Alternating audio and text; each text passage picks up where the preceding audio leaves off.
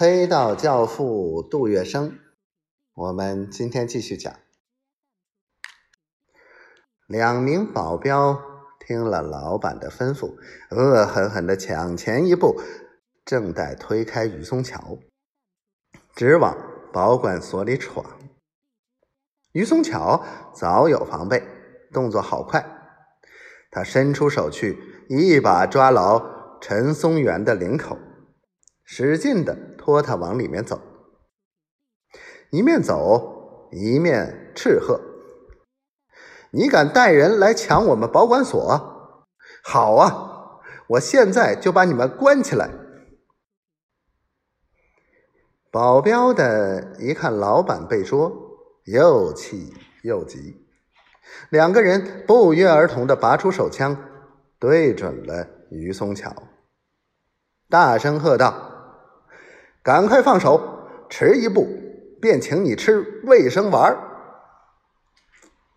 你们敢！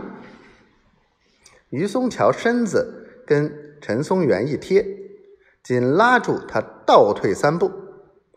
他决心把这位布大亨关进一间小房间里。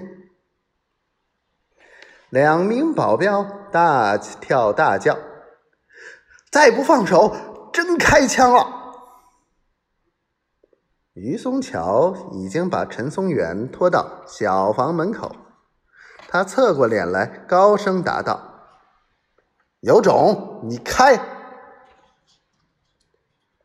砰的一声枪响，而于松桥刚好把陈松元推进那间临时拘留所，枪声惊动了检查所里的工作人员。大家一拥而出，跑过来就要夺下保镖手里的枪。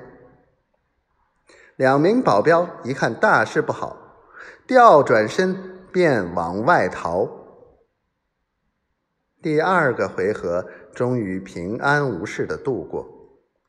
陈松元被关进小房间里，顿足咆哮，猛力捶门。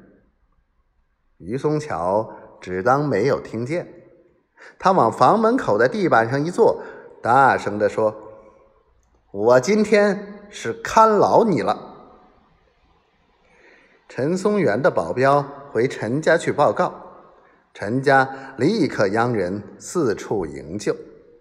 纱布大亨陈松元被抗日救国会的人抓牢关起，消息随即传遍了上海滩，人人吃惊，个个失色。